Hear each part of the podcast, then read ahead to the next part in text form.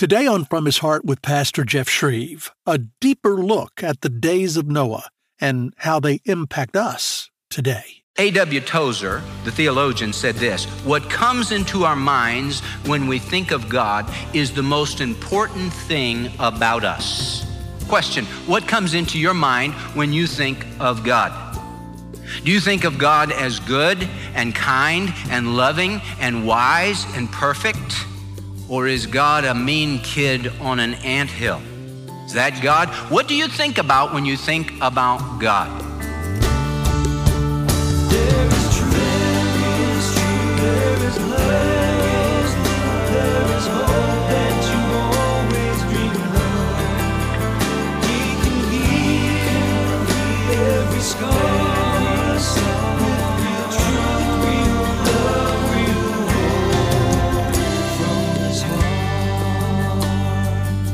Because you live on planet Earth, you surely have heard about the great worldwide flood back in the days of Noah, right?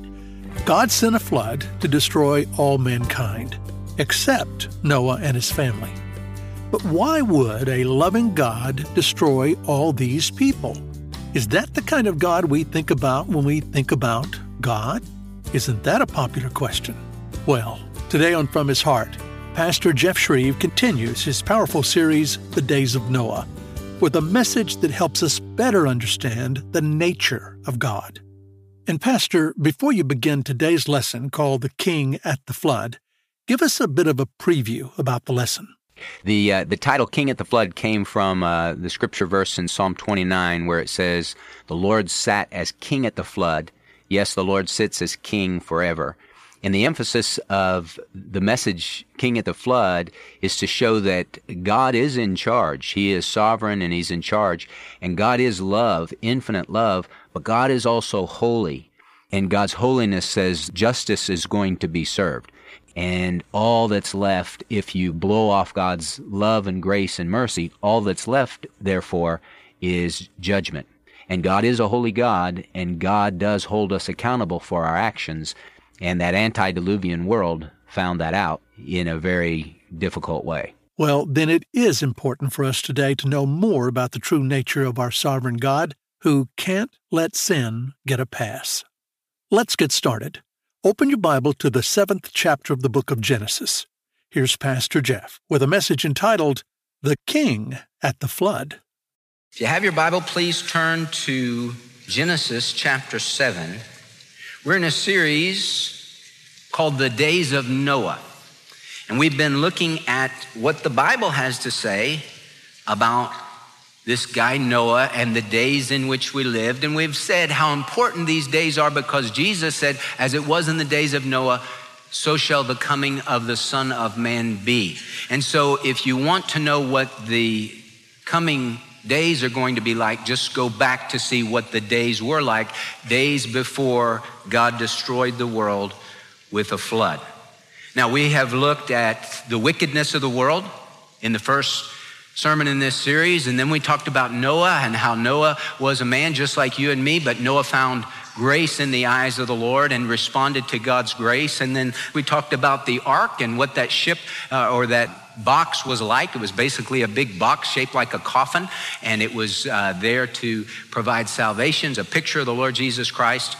And today we want to look at what does the story of Noah, what does it teach us about God and how God rules and reigns? Lots of people have trouble with God. They don't like the way God does things. They think God doesn't do right. Atheists and scoffers and mockers and people who have a bent against God for whatever reason, well, they love to jump on the Genesis story, on the flood story, and say, you know, if you Christians believe that God brought a flood, first of all, they think it's all, you know, just a fairy tale.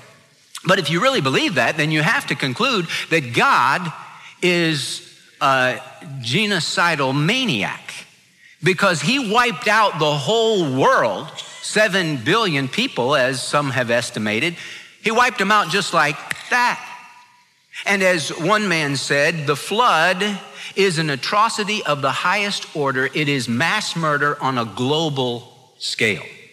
And so he rejected the whole idea of God because if the Bible is true, then God is the worst character as Richard Dawkins, the atheist, said, God is the worst character in all of fiction, the God of the Old Testament. So we, we struggle sometimes with, okay, God is love and God is good and God is kind, but then God brings total devastation and total destruction, and sometimes we have a little difficulty with this. You know, you, you take it to the nth degree, and it's like, uh, I can't stand the whole concept of God because of this.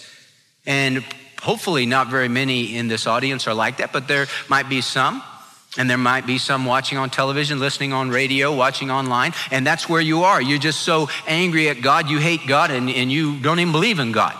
Yet you're angry and you hate the concept of God. Well, that's the extreme. Others are just kind of angry at God because stuff isn't happening right. So therefore, God must be mean, cruel, capricious, and evil. That's what some people believe about God. Now, A.W. Tozer, the theologian, said this What comes into our minds when we think of God is the most important thing about us. What comes into our minds when we think of God? Question What comes into your mind when you think of God? Do you think of God as good and kind and loving and wise and perfect?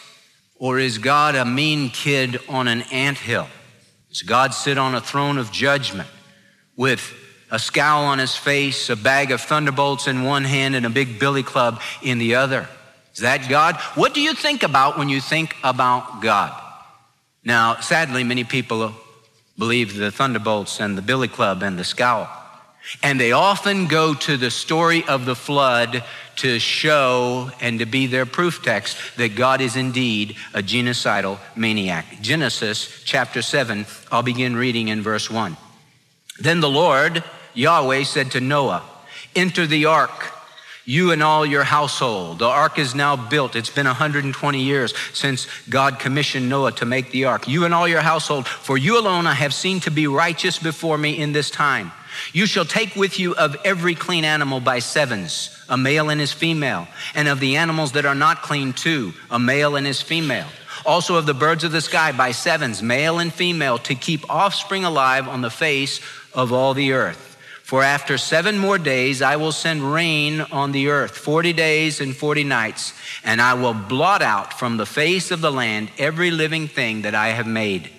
And Noah did according to all that the Lord had commanded him. Verse 11.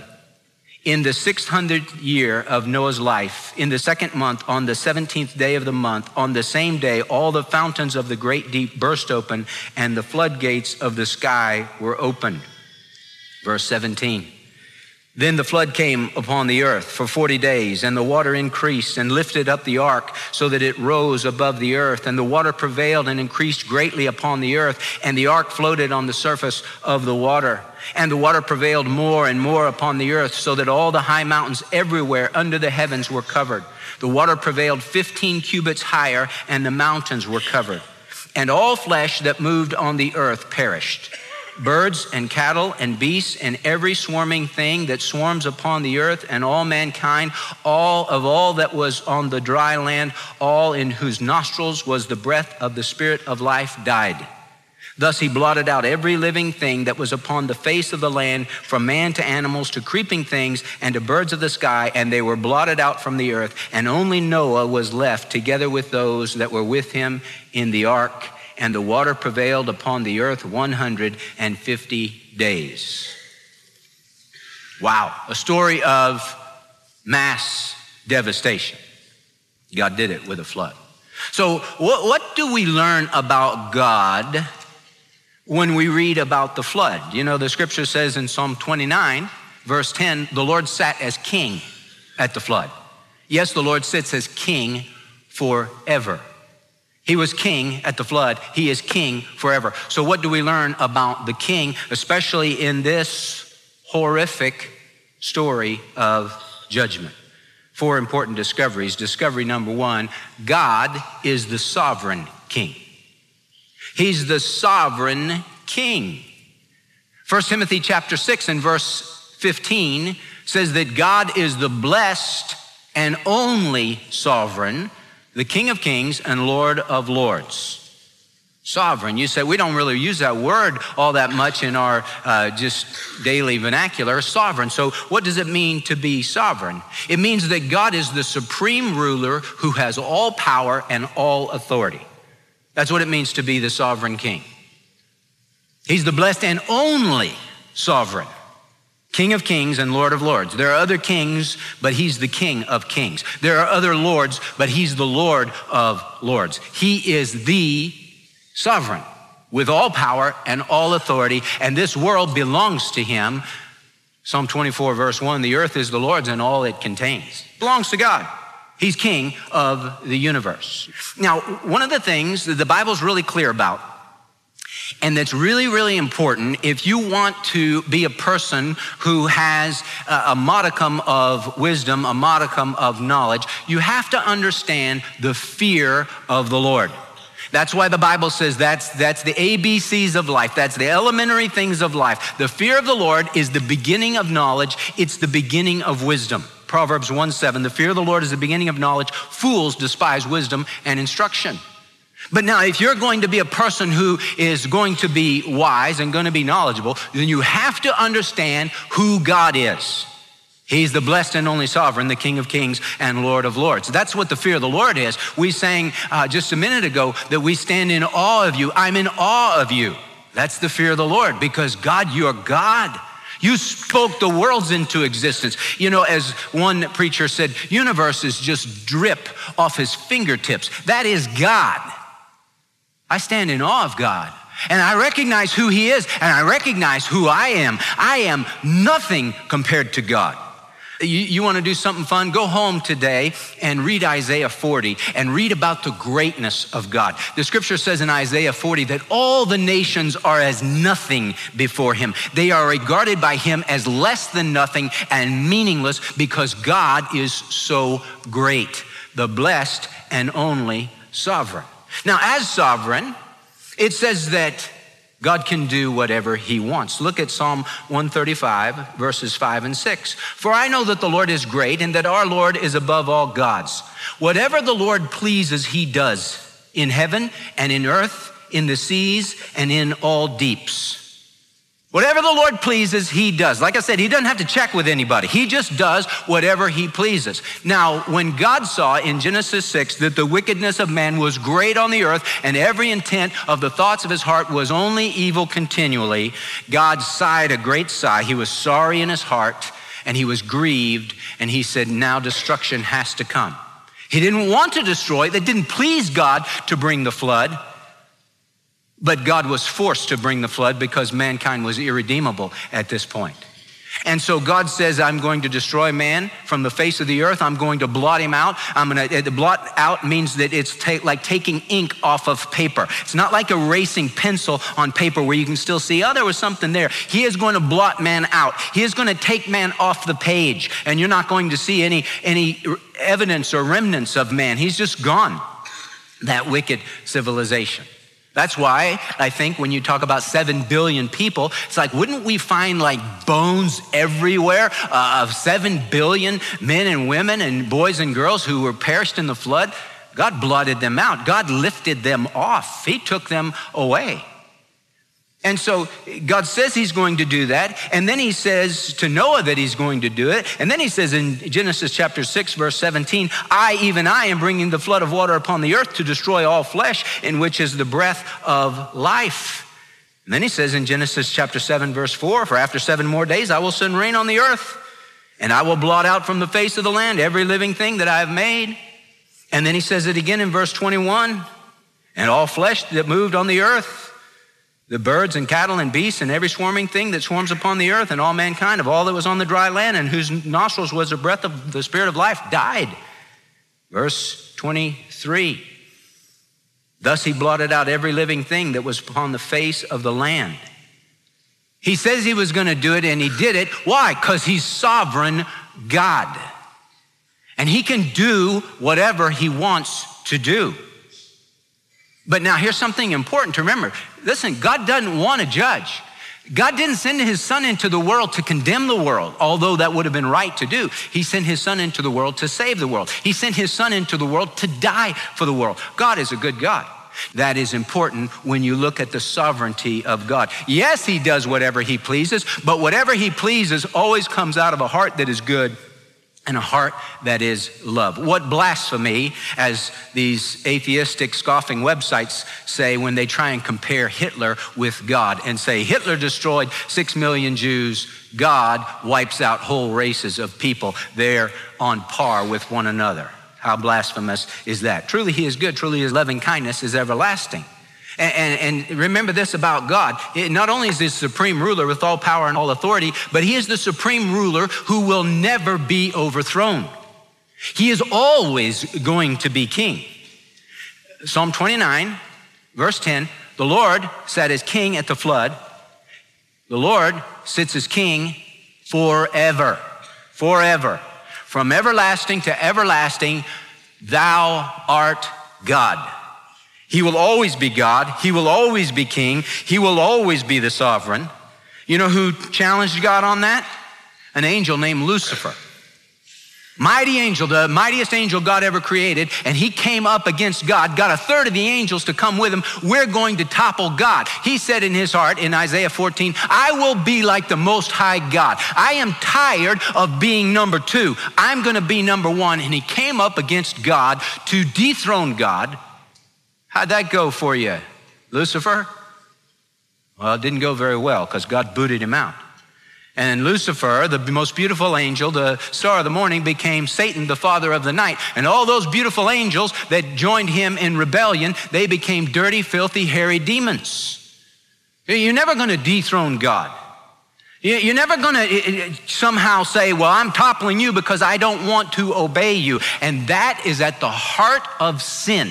Every sin that is ever committed, at the heart of that sin is the very first temptation in the Garden of Eden. You eat of this fruit, and you will be like God, knowing good and evil. You won't need God, you can be your own God. That was the heart of Lucifer I will be like the Most High God. That's what he tempts people. Hey, you can be your own God. And Jesus, he capitalized and, and, and, expounded on this feeling that people have, this, this uh, heart of sin that people have wanting to be their own God. When in Luke chapter 19, he told the story about a nobleman who went away to a distant country to receive a kingdom and then come back. And it says, but his citizens hated him. And while he was away, they sent a delegation after him saying, We do not want this man to reign over us.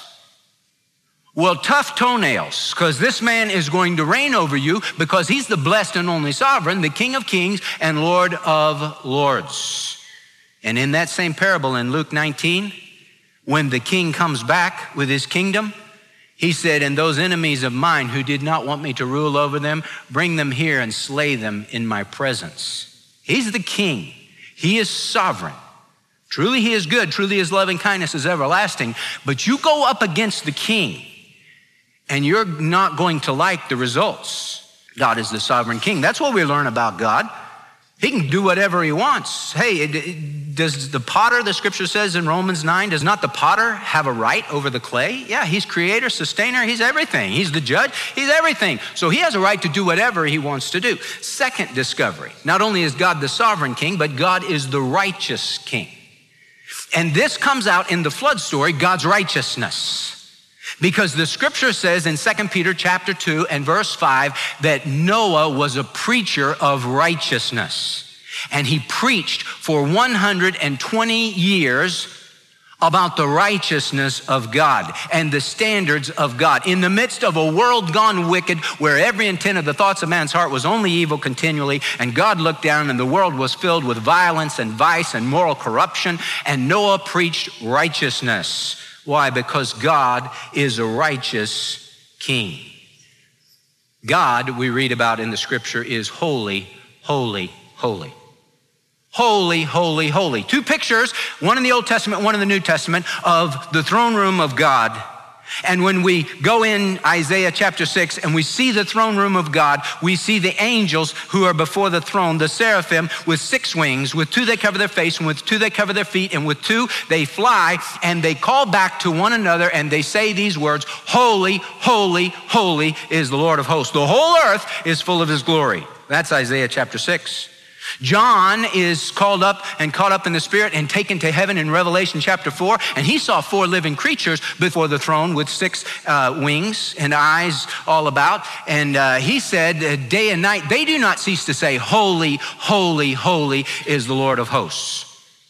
The, the Lord God, the, the one who was and who is and who is to come. That's what is said around God's throne. Now we know, because the scripture says, 1 John chapter 4, verse 8, that God is love. God is love, and that's a wonderful thing, and that is true that God is love. But the angels don't say at the throne, loving, loving, loving is the Lord of hosts. They say, holy, holy, holy. To be holy means you're sacred, you're set apart, you're totally different than everything else. You are total moral perfection. That is God. He is holy, holy, holy. He is righteous God. Deuteronomy chapter 32. It's the Song of Moses. I want you to see how wonderful this is about God. It says, Give ear, O heavens, and let me speak, and let the earth hear the words of my mouth. Let my teaching drop as the rain, my speech distill as the dew, as the droplets on the fresh grass, and as the showers on the herb.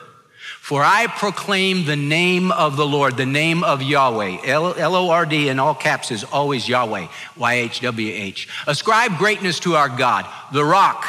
His work is perfect, for all his ways are just, a God of faithfulness and without injustice, righteous and upright is he. That's God without injustice. Now, these people, these mockers and these scoffers and these disbelievers, they want to dump injustice upon God for what he did in Genesis chapter 7. Hey, God is the God who is morally perfect. And isn't it, it just floors me because the scripture says the fool has said in his heart, There is no God. And these people that don't believe in God, yet they, they call God a sinner on the plane of uh, Hitler and they say, that's, that's your God, a genocidal maniac. And they're sitting here with a heart filled with foolishness and selfishness and wickedness and sin and violence. And they have the audacity to say that to God and to, to call God out in that way. Hey, God is the, the holy, holy, holy God. He is the righteous King, and He does everything right. He doesn't do things wrong, He does everything right. Today's lesson is from Pastor Jeff Schreve's timely series, The Days of Noah. And as he's taught, the Bible says, For the coming of the Son of Man will be just like the days of Noah. How close are we to those days today? Well, pretty close. And Pastor Jeff explains the similarities and then sounds the loud alarm again of God's warning to a world deaf to the call for repentance in his extraordinary and timely series, the days of Noah. And this series is one of our gifts for your support to this outreach this month of any amount. The other is the booklet, Strong Faith for Tough Times When the Impossible Meets God. To get the series and the booklet, simply call 86640 Bible, 86640 Bible, or make your donation online at fromhisheart.org. You can get the series in the format of your choice. Well, that's all for today. I'm Larry Nobles, trusting that you'll be here Friday for part two of The King at the Flood. That's next time, right here on From His Heart.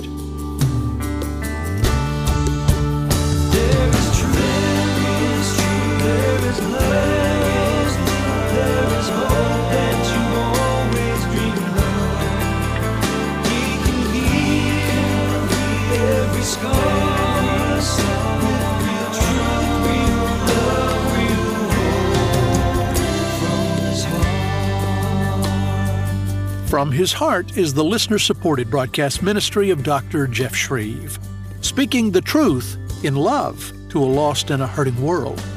Remember that no matter what, God loves you, and He has a wonderful plan for your life. Find out more about that. Go to FromHisHeart.org.